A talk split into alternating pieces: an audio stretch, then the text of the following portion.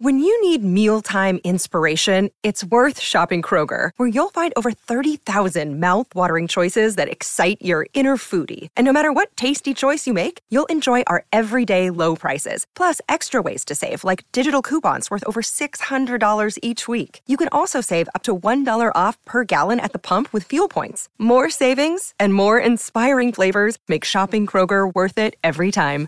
Kroger, fresh for everyone. Fuel restrictions apply. This is the Joe and Amber Podcast. Canty and Carlin, those guys did not take it easy on me today on my appearance with them on Greeny. Joe, they're also always good for the zingers of Joe Fortenbaugh. I don't know if they're your biggest fan. It the thing there's a common misconception out there that there's some sort of rivalry or war going on between those two and I. It's it couldn't be further from the case. I have the utmost respect for those two.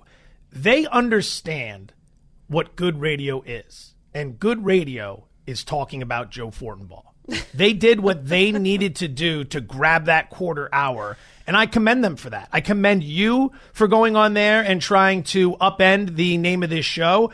You want to change it? You can go right ahead with that. I'm not going to put up any fights there. But for those two, I admire them and I respect them. They have earned the B roll behind Mike Greenberg because they understand what to talk about. They understand what the people want. And for that, it's just nothing but a standing ovation as I don't stand because I'm not getting up. And you're also the only one clapping. Uh, just I'm the for- oh no, clapping. James Steele. Look at James. He gets it. supportive producer. James it. Steele over here. Uh, it was fun being on air with those guys today. I Was did it?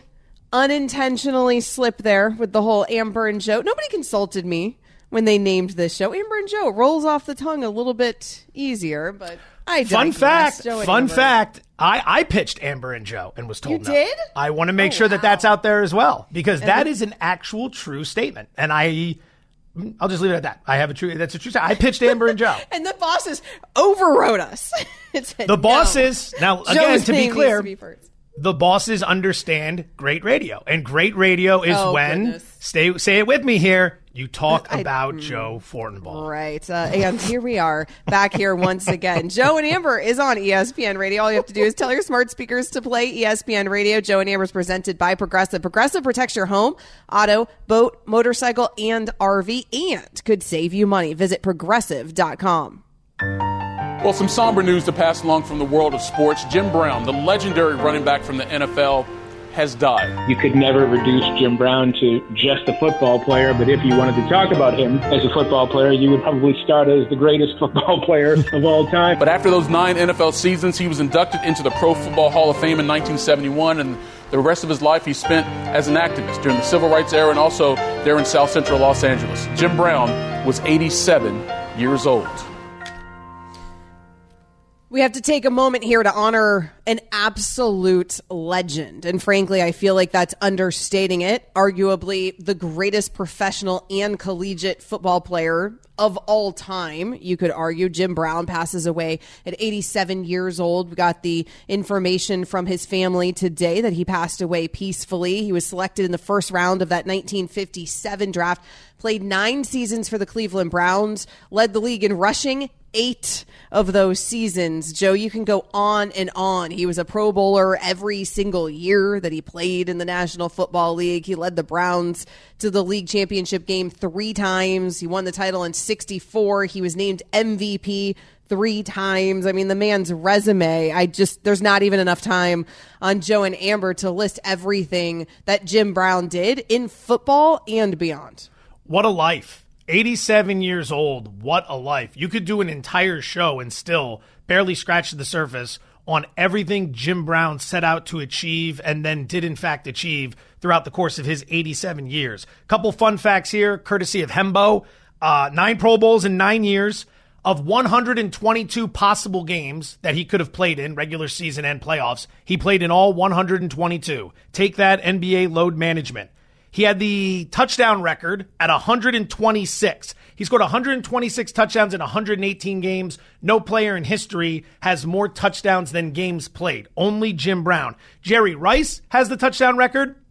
It required an additional 33 games to pass Jim Brown. That's just scratching the surface on his NFL career. As an activist, how much time he got for everything he did from the moment he retired in, I believe, 1966 until his passing. And then at the tail end of this, if you ever want to go through Jim Brown's IMDb page, it's incredible how much he did in Hollywood. You know, from a TV perspective, he appeared all over the place. He was on, and I'm going through this, Chips. He was on Knight Rider. He was on the A Team. He was in Running Man with Arnold Schwarzenegger. I'm going to get you, sucker. He was in Arliss. Uh, and it goes on. He was on draft day most recently. Any given Sunday, he got game. I'm probably missing some Mars Attacks, as we all know. The Oscar winner, just kidding, no chance of that. But he, he just 87 years. What a life for Jim Brown. Something that we could absolutely celebrate today and moving forward. And the Hall of Fame in Canton, Ohio is going to have its flag at half mast to honor Brown, which, uh, you know, you can't think of a more, you know, astute way of going about that. He retired at just 30 years old at the height of his career in the midst of his prime because at the time he was filming the movie The Dirty Dozen. He didn't want to report to training camp. The owner of the Browns, Art Modell, at the time threatened to start fining him if he didn't show up. He decided to instead retire to focus on his Hollywood career and to focus on social issues. You mentioned there what Jim Brown did in that regard. Here's Howard Bryant, ESPN.com, senior writer on Canty and Carlin it's important to remember that black athletes before that group were expected to be quiet.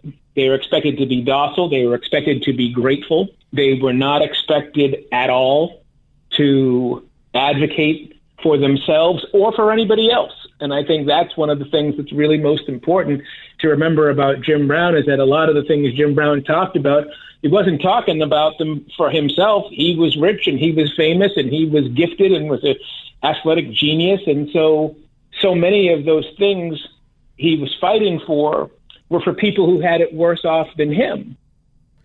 I knew a lot about Jim Brown, obviously, before his passing. Of course, I knew what he did in football. I knew what he did in Hollywood. I knew what he did in terms of the civil rights movement as well. What I didn't know is what a well-rounded athlete he was in college. He lettered in four different sports. He was considered one of the greatest college lacrosse players to ever play right. the sport, once scoring five goals in one half of an collegiate all-star game. At Syracuse, he even served as a place kicker in one game.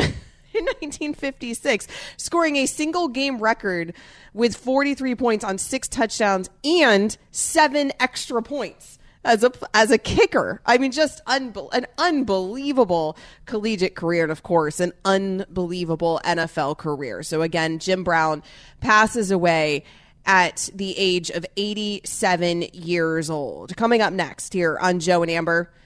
The Miami Heat. They're going to try to get it done in Boston again. Game two is tonight. Coverage begins right here on ESPN Radio and on Sirius XM channel 80 at 8 p.m. Eastern. We'll get into that matchup. ESPN Radio is also on the ESPN app.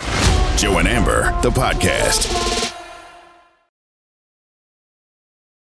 This podcast is proud to be supported by Jets Pizza, the number one pick in Detroit style pizza. Why? It's simple. Jets is better. With the thickest, crispiest, cheesiest Detroit style pizza in the country, there's no competition.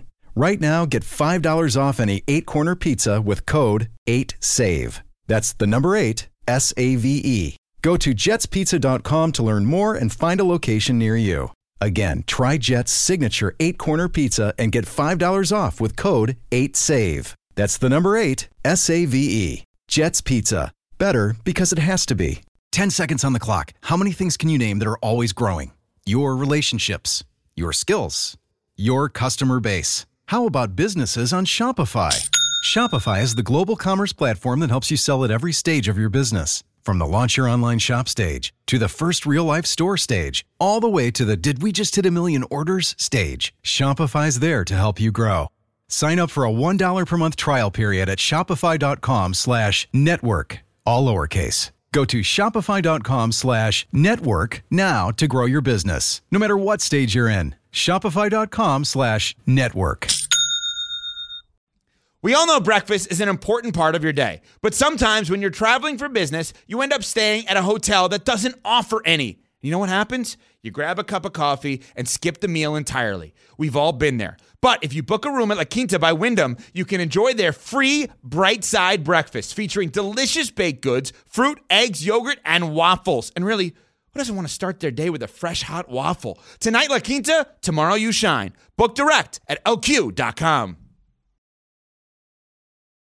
The Miami Heat stole game one in Boston. Are they going to get a chance to take game two tonight as well? Coverage starts right here on most ESPN radio stations at 8 p.m. Eastern. We are going to get into that game in just moments. Joe Fortenbaugh, Amber Wilson at Joe Fortenbaugh. That's how you find him at Amber W Sports. That's how you find me. But first, Joe's got some advice.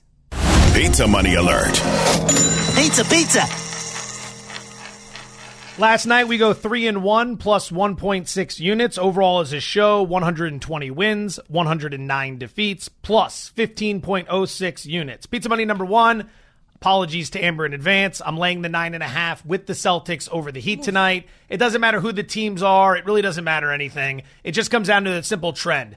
Home teams down 0-1 in the playoffs tend to bounce back huge in game two. They have produced 16 straight wins. Let me say that again. If you're down 0 1 at home for game two, you have won 16 straight times, including 7 0 straight up, 6 1 against the spread this year, winning those games by an average of 18 points per game. It is an absolute smash spot, and that's why the spread is as high as 9.5 points. Keep in mind, the Heat shot 52% from deep in game one.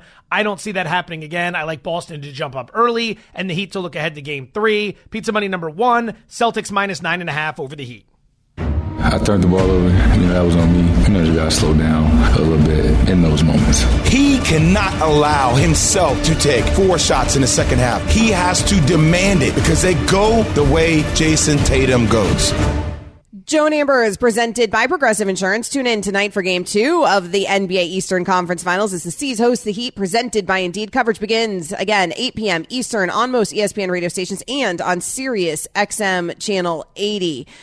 Jayson Tatum is pivotal tonight for the Boston Celtics, Joe. And you're talking about a Jayson Tatum that, especially in the fourth quarter, really had a hard time for the Celtics in game one. Not only was he not taking shots in the fourth quarter, but when he did have his opportunities, he kept making mistakes, it traveling all over the place. Jayson Tatum, just real kind of boneheaded moments. Uh, he was getting very sloppy with the basketball.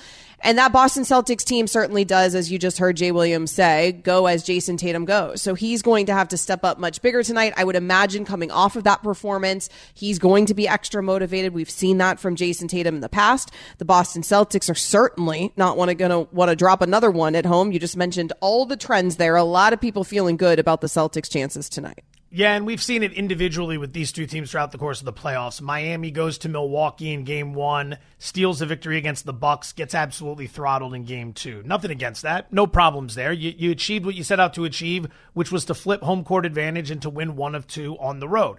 You know, we just saw it with the Celtics as well. They lost game one against the Philadelphia 76ers without Joel Embiid, and then came back to annihilate the Sixers in game two. So historically, it has nothing to do with the teams. Historically, this is just a very, very tricky spot for a team like the Miami Heat. Now, if there is a team that can overcome and cause a problem here, it would be a team like the Miami Heat, as they've known to fight their way. They're known for fighting their way back into these games. So tonight it's going to be about withstanding the early onslaught and just playing your game. But the thing that stands out to me, and this has got to be the biggest fear in your mind, what happens with the Heat if they're not shooting 50% from deep? Because they were unstoppable from long range in game one. If that doesn't fall tonight, it feels like the Celtics are going to be all over them. Right. I mean, the shots have to fall, obviously, for the Heat. And that is the recipe for success when you're playing the Boston Celtics. But Bam Adebayo had a lot to do with that because he was opening things up for the other guys on his team with how aggressive Bam was. Then also putting up 20 points in his own regard, eight rebounds, five assists. And it was that aggressive Bam that I really loved that gave me a lot of confidence coming off of game one because he really did not have a good series against Boston last postseason. Like he had a, he had a good game seven. He had a decent game seven, but that was it. He didn't really show up in the series before that. Robert Williams was making him look like a fool a lot of the time. That was certainly not the case by any means in game one. And it ended up becoming a bit of a mismatch where you had Robert Williams. There was points in the first half where it looked like he was great on the glass, but then he ends up getting limited minutes there. In the second half, it was more of an Al Horford game because Al Horford ends up being a more versatile player, both offensively and defensively. And so they end up going with the Horford minutes in the second half. It'll be interesting to see how they play Bam here in game two. I do think an aggressive Bam and an effective Bam is a problem for Boston because again, you're talking about a Miami Heat team that was just a shot away last year when I would argue the Boston Celtics were a little bit better. Now, given the Heat were probably arguably on paper a little bit better last year as well. They had Tyler Herro for one. But again, when you have an aggressive Bam, which you didn't have last year, and they still found themselves a shot away, things go much differently for the Heat. And that's what you saw in game one. I'm looking really at what Bam does tonight to set the tone in game two more than anybody else on the Heat because you know Jimmy's going to show up in a given night if he can but it's really Bam that ends up being the wild card. Dropping 20 on 13 shots in game one it's huge for Adebayo, but the problem is what you alluded to earlier the Robert Williams minutes. I don't think we're going to see nearly as much of them. I think when the Celtics want to go big, they're going to go Horford, and Williams is going to be limited. Hint, hint, that might be something coming up in Pizza Money later in the show. That was a major problem for them. Now, you can look inside the box score from game one and you can say, what's the problem with Robert Williams? He was six of six, he had 14 points, seven rebounds. When he was on the court, the Celtics were outscored by 14 points. Mm-hmm. That was his his plus minus in game one, minus 14. It was the absolute worst of any player who appeared in game one. Translation, when he's on the court for the Celtics, good things are happening for Miami. And that problem was on the defensive end. He just got caught in too many bad situations. So I think when you go back and look, where was he at? He was at 26 minutes in game one. You're probably going to cut that down in game two and see how it plays out. Yeah, I think he had 25 or 26 minutes. Uh, just uh, oh, less than four of those minutes came there Uh, in the fourth quarter for Williams. So you saw him, he started the game, but you saw him progressively less as the game went on because I think that they realized, hey, this is a problem as they headed into a second half. But the second half adjustments don't end up helping the Boston Celtics. They end up tremendously helping the Miami Heat. An epic third quarter for the Miami Heat. I mean, one of the best quarters in NBA postseason history. Obviously, you're going to see the Celtics try not to allow that to happen tonight. I do wonder, are we going to get a timeout from Mazzulla if the Heat go on a run? Sure. It was such a talking point after game one, but frankly, it was a talking point in their series as well against the 76ers. So I don't know. At this point, is Mazzulla just like he's just sticking to his guns to stick it to us or something in terms of the narrative surrounding everything, and that's why he's not calling timeouts. He doesn't want to be asked about them either after the game. Or are we actually going to see a Mazzulla that tries to disturb those runs if Miami gets hot? This is where it starts to get interesting because some coaches want you to play your way out of it. They don't want to call timeout. They want you to play your way out of it. They want you to find a way to get tough and figure out the situation, mitigate the damage on your own. Others will call the timeout. If Mazzulla's process throughout the course of the playoffs has been to not call a timeout on that spot I'm wondering what it would take for him to start calling the timeout. Obviously, what we just saw in game one should be one reason, but if that's not going to budge him, then don't mess with your process now. Because once you start second guessing yourself in one department, you might start second guessing yourself elsewhere. Then your substitution patterns, then your starting lineups, then your rotations, your minutes, all that stuff can come into question and you can get lost. You can get lost really quickly. You need to stay confident, but you need to tweak where necessary. And the timeouts that you mentioned, Amber, obviously an area where he probably could start thinking about maybe a different course of uh, of attitude or, or approach to avoid some of these problems. Because if it's not working, at some point you got to fix it. But you don't want to get caught overcorrecting in too many different departments, and then you lose your way. Yeah, we'll see what that coaching matchup looks like tonight. I do think that from the Miami Heat perspective, as a Heat fan, when you're referencing all the statistics of it can be any two games or any two teams rather in a game two scenario, when the home team has dropped the first game, they come out with a vengeance in game two. What's concerning about that is I feel like that has to do with the motivation, of course, of the home team, but also that the team that went in there and took care of business in game one kind of feels like, well, we did what we came here to do. So they take off the the foot off the gas pedal a little bit in game two. And you've seen it, especially with Jimmy Butler at times, where it seems like maybe he conserves himself a little bit in games that he doesn't feel like are must win games. Tonight for the Miami Heat might not feel like a must win game. However, you've got to be careful about that if you're the Heat, because Boston can easily go down there to Miami and win one. They did it in game seven last year. I don't think they're scared of having to do it on Miami's court either. So this is not necessarily something that the Heat should sleep. Joe and Amber, the podcast. Hi, this is ESPN's Mike Greenberg, and ESPN Bet is ready to take you through all the biggest sports moments this spring. The official sports book of ESPN has exclusive offers and markets from Scott Van Pelt, Stephen A. Smith, and me. From the playoff intensity to finally getting out to the ballpark, there's no better time for sports fans. Sign up today, and new users get $100 in bonus bets for making any sportsbook bet. Download ESPN Bet today. What a play! Must be 21 plus and present in select states. Gambling problem? Call 1 800 GAMBLER. Terms and conditions apply. See app for details. Now, let's talk about the play of the week. The pressure to follow up Hpnotiq and Cognac, weighing heavy on the team. Hpnotiq was in the cup, blue, and ready for the play. And boom! Añejo Tequila came in with a smooth assist to Hpnotiq's tropical fruit finish. Shaken, strained, poured. It was green and good! Playmaking splash shifted the tempo. Another great cocktail from the Hpnotiq team. Every season is Hpnotiq and Tequila season. Hpnotiq Liqueur, Bardstown, Kentucky, 17% alcohol by volume. Hpnotiq reminds you to think wisely, drink wisely.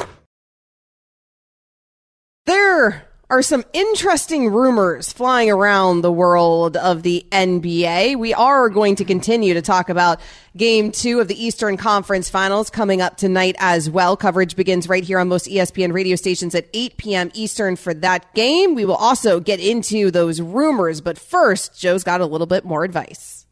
Pizza money alert. Pizza, pizza. Yeah, this plays right in hand with what we were talking about earlier. The first pizza money was Boston minus nine and a half. The second pizza money is Boston in the first half minus six points. I expect them fully to just come out and jump all over Miami tonight. Miami has achieved what they set out to achieve, which was to steal one of two on the road. We saw it happen in the Milwaukee series. We saw it happen in the Knicks series. They came back to lose game two both times. We also saw Boston lose at home in game one against Philadelphia. They annihilated the Sixers in game two. Uh, this postseason, home teams that are down 0-1 in game two, they are 5-1 and 1 in the first half of game two. They've got a great record. And they're winning the first half by an average of 11 points per game. So you get the theme here tonight. Pizza money number two, Boston, minus six in the first half over the Heat. The process is dead. The entire organization is soft, and that's what no one understands. This culture was built in Charmin soft losing. This to me was like a scam. It was a fantasy, and it was a coping mechanism for losing. So that was the voice of Joe Fortenbaugh calling his own team soft. And now, since the end of their postseason run at the hands of the Boston Celtics, there are a flurry of rumors surrounding the 76ers and two of the star players on that team. Let's start with Joel Embiid. Okay, the biggest star in the 76ers, the currently reigning MVP who just won that award for the first time in his career. The New York Daily News, Joe, is putting it out in the universe that they have been told since mid-season that Joel Embiid is the guy to watch for the Knicks and Philly's playoff flameout only intensified that belief. That put out in the universe by Stefan Bondy of the New York Daily News. Are you surprised to hear that a player who has uh, what, three years left on his deal, and you expected him to be in Philly for every single one of those? Not necessarily, because this is what we do, right? The teams that come up short that have come up short repeatedly. You start talking as soon as they flame out yet again about whether or not you need to blow it up. Well, it, it's never about how to improve the situation. It's always about just blowing the whole thing up, trade, restart, just restart, restart, restart. I, identify the problem and figure out how to get better. The problem with Philadelphia is very simple. They're soft. And that's not some sort of criticism from some sports radio guy who really just wants to get people going. They're a soft basketball team. You see it in the postseason year after year. They're just not capable of rising to the challenge in the big spots. And if it just happened one time in one year, that would be unfair. But six years in a row, they've been to the playoffs. Five of those years, they've gotten knocked out in the second round. One of those years, they got swept in the first round. They have been a good team. I think they were a three seater higher in four of those seasons, but they've never advanced to the championship round. And in those Six seasons they've been to the playoffs. We talked about this before. 14 different NBA teams have been to the conference finals. They are not one of them. So we're just looking for progress here. You're not going to get any better trading away Joel Embiid. What you need to do is go out and find a killer who can come in and play alongside Joel Embiid. You had it with Jimmy Butler back in the day. You blew it. You got to get over that, and you got to look for someone else. Embiid's problem is he's not a killer. He'll put up a ton of stats. He's fantastic. But in the big spots, like late in game six, all we heard about was uh, they just didn't get me the ball. I don't understand that. LeBron would have taken the ball. Michael Jordan would have taken the ball. Kobe would have stolen the ball from his own teammates to get the shots up. But Embiid decides he's going to address that with the media after. And then in game seven, he flames out. Embiid is a very valuable championship type piece, but you need to surround him with the right guys. Not a bunch of soft guys like James Harden who don't show up in the playoffs just like Embiid. You need to find the killers. So that's what the process this offseason should be about. Finding killer instinct players who can come in at a level of mental toughness that this franchise has been lacking throughout the entire duration of, quote, the process and begin moving forward in a tougher m- mindset uh, capacity. That's how they get better. It's not a skill issue, it's a toughness issue. But those players don't grow on trees. And no, there no. have been numerous iterations of this team since Joel Embiid was drafted by this team. And Joel Embiid obviously is an unbelievable player. Nobody is saying otherwise. But for whatever reason, the combinations that he's been put into don't result in actual results in the postseason. They had Jimmy Butler. Nobody says Jimmy Butler ain't a killer. I mean, at this point, right? Nope. I mean, Jimmy Butler's one of the toughest dudes in the league. We've seen it. And for some reason, it didn't work really either there. Now I understand understand they they allow him to move on very quickly there in Philly, and it was a short stint, but still they did have him, and it wasn't like they were winning championships when they did. James Harden, you bring him in. They do look good in the regular season. They look good. To, obviously, James Harden, he has his moments. He's not in his prime anymore, but we know that he has been an excellent player. Doesn't have that killer quality either. James Harden in game seven, even when he was in his prime, never been known to, right? And so it doesn't end up actually resulting in success in the postseason, but they've attempted. You've had management, you've had coaches, you've had different changes to this organization. We have been doing this quote unquote process thing for darn near a decade at this point, and none of it has worked. And so I guess if you reach a level of total frustration in Philly, you'd be looking at your roster thinking, how do we start over? Or how do we get the most value, the most bang for a buck? And your only way to really do that significantly would be trading away Joel Embiid, who does have three years left and then a player option there in the fourth year if his deal, an MVP. But most importantly, they're not going to do this unless Joel wants them to do this. And we know that if he wants them to do this, he can force his way out because we've seen it time and time again in this modern era. Without question. Without question. That's how it works. The players have the power in basketball. And if you're a superstar player like Joel Embiid, you have more power than anyone because they have the ability to just sit there and say, "Well, I'm not going to play uh, my hammy," and you're going right. to be on the hook for all that money, and that guy's just not going to play. We've seen this happen before. I remember when Chris Webber was in Philadelphia way back in the day. I want to say like 04, 05, maybe a year after that. Webber was there. He grew disgruntled. He was hurt and couldn't play. They eventually traded him to Detroit. I think he suited up and played that night, like immediately, like healthy, ready to mm-hmm. go once again.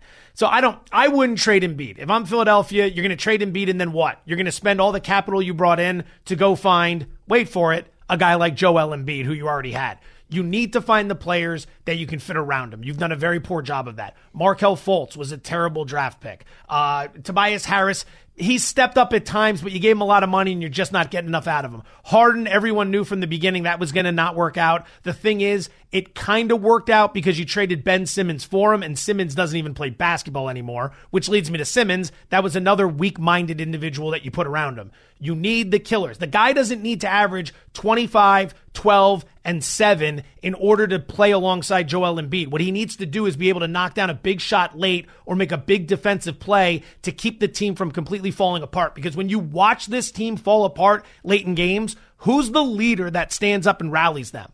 The answer is no one. It should Never be Joel Embiid, though. It should be Embiid, but if he's not that guy, you need to find that guy. Embiid can be the alpha playmaker or stats guy, that's fine, but you need the alpha personality that leads. That's not always the best player on the team. A lot of times it's the guy that just rallies people around them. So that's what they're going to need. They need to bring in some toughness. And until they do that, it's going to be the same thing every single year. You chose paying Tobias Harris over Jimmy Butler, but that's the kind of moves that your organization makes.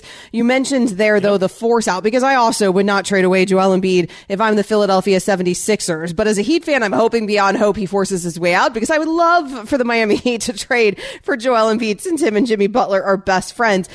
In in terms of the force out, one of the most epic ones ever was James Harden, who was fat in Houston.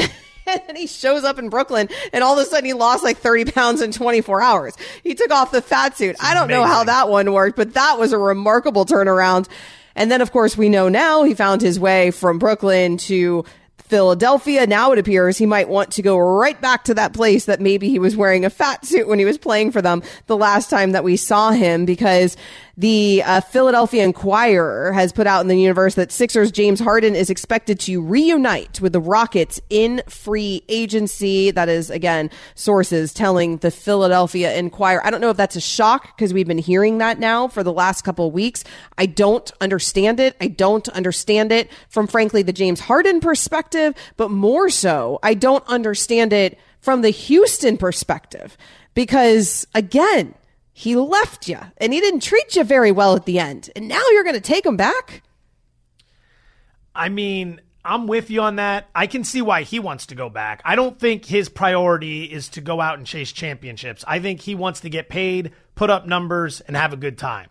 I don't blame him for that. He is who he is. If that's how he, he wants to approach life, it's your life, man. Go for it. I got nothing against that. But those who are getting in the business with you need to understand where you're coming from so they can make the right decisions. When it comes to Houston, I don't get why they would be interested in this deal. Daryl Morey is the guy who loves James Harden. Morey was in Houston with him, but Morey's not there anymore. Morey's in Philadelphia. So now Ime Udoka is coming in as the head coach. You're trying to reboot this franchise that's fallen on tough times. You have the number four pick in the lottery. What is bringing James Harden into that fold going to do? You had an awful Nothing. culture last year. The coach got fired. Every report from Windhorst and everyone in between, in between, was how bad that culture was. How those young players were not being held accountable. They were doing whatever they wanted. It was a free for all in Houston, and the results show. So why would you want to bring Harden in? He doesn't strike me as the guy who's going to come in, grab control of a young locker room, put him on his back, and then show them how to be professionals, right? Harden's going to do Harden, which again is fine,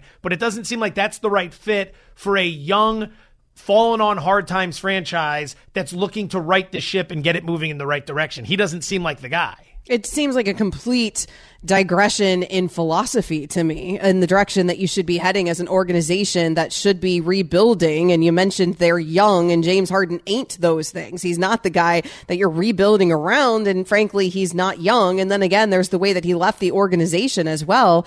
I guess they just like the big splashy name, maybe to put seats or to put bodies in the arena. Butts and I- seats, yeah.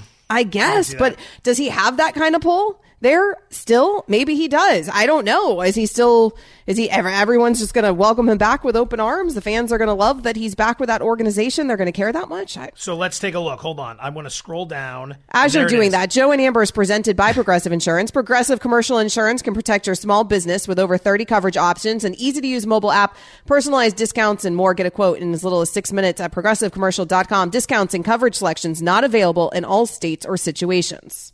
The only franchises that did fewer people per game in terms of home attendance this year than the Rockets were the Pacers and the Thunder. That's it.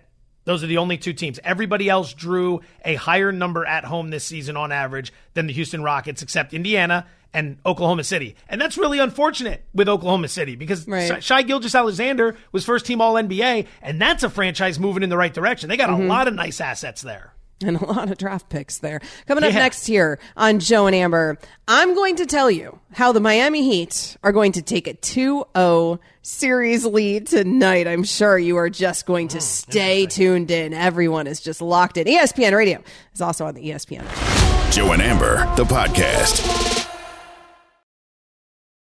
With everyone fighting for attention, how can your business stand out and connect with customers? Easy. Get Constant Contact. Constant Contact's award winning marketing platform has helped millions of small businesses stand out, stay top of mind, and see big results fast. Constant Contact makes it easy to promote your business with powerful tools like email and SMS marketing, social media posting, and even events management. With Constant Contact, you'll reach new audiences, grow your customer list, and communicate more effectively to sell more, raise more, and fast track growth. Don't know much about marketing? No sweat. Constant Contact's writing assistance tools and automation features help you say the right thing at the right time every time. Plus, you can send with confidence, knowing your emails are actually reaching your customers thanks to Constant Contact's best in class 97% deliverability rate. Tackle any challenge with Constant Contact's expert live customer support. Plus, everything's backed by their 30 day money back guarantee. So get going and start growing your business today with a free trial at constantcontact.com. Just go to constantcontact.com right now. Constant Contact, helping the small stand tall.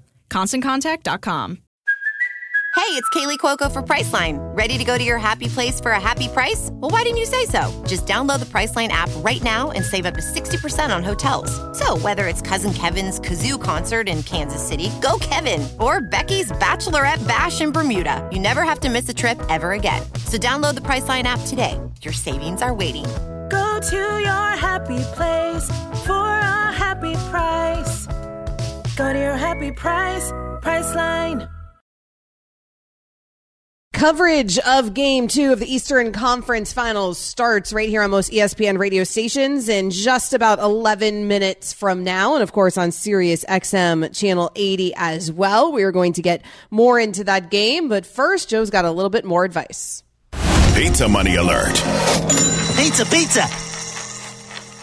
So we gave you Boston minus nine and a half for the game, Boston minus six in the first half. Final pizza money of the night, Robert Williams under seven and a half rebounds, priced at minus 135. He was a major defensive liability in game one. You look at the box score, he made all of his shots. He was six for six. He put up some nice numbers. He was minus 14 in plus minus, meaning when he was on the court, only when he was on the court, the Celtics were outscored by 14 points in that game. Defensively, he was a mess, and the Heat knew to attack it. So I think he plays less minutes tonight.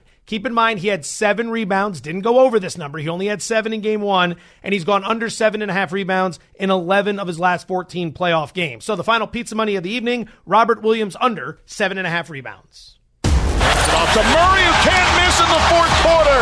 Another three. 14 fourth quarter points for Jamal Murray. And the Denver Nuggets have held home court. They've gone up two games to none in the Western Conference Finals. So the Miami Heat are going to go up 2-0 on the Boston Celtics tonight, naturally, of course. The Denver Nuggets went up 2-0 on the Los Angeles Lakers last night. We are going to get more into game two in the ECF in just moments. But Joe, you and I haven't even gotten a chance to mention what happened last night in the West. Jamal Murray buries the Lakers, a 23 point fourth quarter performance from him in game two. And the Nuggets end up taking it again there at Ball Arena reasons for concern if you're a Lakers fan. And there are many, but I'll boil it down to two. Number one, you now need to win four of the next five games against the Denver Nuggets, two of which at a minimum will be played in Denver. That is a major problem. To overcome something like that is going to be monumental. Not to say you can't do it, but it's going to require a monumental effort. Number two, Game two played out just like we predicted on this show. We told mm-hmm. you both teams would not shoot like they did in game one. We told you that the scoring would be down, and that's exactly what happened. Instead of an up and down shootout like game one, which the Lakers lost, this was more of a slower paced defensive battle that featured much less scoring. And the Lakers lost that one as well. So, two stylistically different games so far this postseason, both resulted in losses for the Lakers. Coming home, they're a five and a half point favorite in game three. I would bet the Lakers in game three. They're going to give you a great effort. You have to remember Denver's not the same team on the road as they are at home. We saw that in the Phoenix series when they lost game three and game four. But I have a feeling it's the Lakers in game three. I'd lay the five and a half. And then I think Denver nips them in game four to take a 3 1 lead heading home. Yeah, you and I see it the same way. And that's how I've seen this series since the very beginning. I've always felt like the Nuggets were, frankly, the far better team. And I feel like over game one and two, we saw the Lakers throw everything at Denver, everything it had. And yet they still couldn't get it done. Denver is just too good. And Jokic recorded his fourth straight triple double, but it was really getting the help there as Murray, who was the finisher, and them just being able to survive the wave and do what they always do at Ball Arena, which is win in the postseason. So we'll see where that series goes. It's really hard to imagine, though, that the Lakers are going to climb out of an 0-2 hole. However, we have seen LeBron James do it in the past. We've seen him do it, what, twice before, I believe, in the postseason. We will also see if Jamal Murray can stay in the zone in game three three like he was in game two. Get in the zone is brought to you by AutoZone. Get in the zone, AutoZone. So coverage again begins tonight in the Eastern Conference Finals in about eight minutes from now when the Miami Heat take on the Boston Celtics once again in Boston. Do you have any hope for my Heat tonight?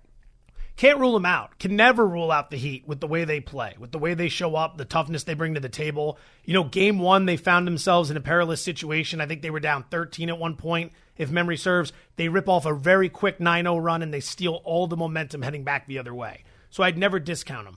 History, however, is very unkind to teams in the spot Miami is in tonight. And that's the home team, Boston, down 0 1 in the playoffs entering game two. It's almost like you have two wildly different mindsets, which lead to blowout results. Boston knows it cannot afford to lose the first two games of this series at home. That's a death sentence. They're going to come out with everything they've got. Miami, on the other hand, already stole one of two on the road, which is the mindset of the road team in the postseason. Let's go steal one, we'll flip home court, and we'll handle business back at home. Well, now that they've already done that, how are they going to perform tonight?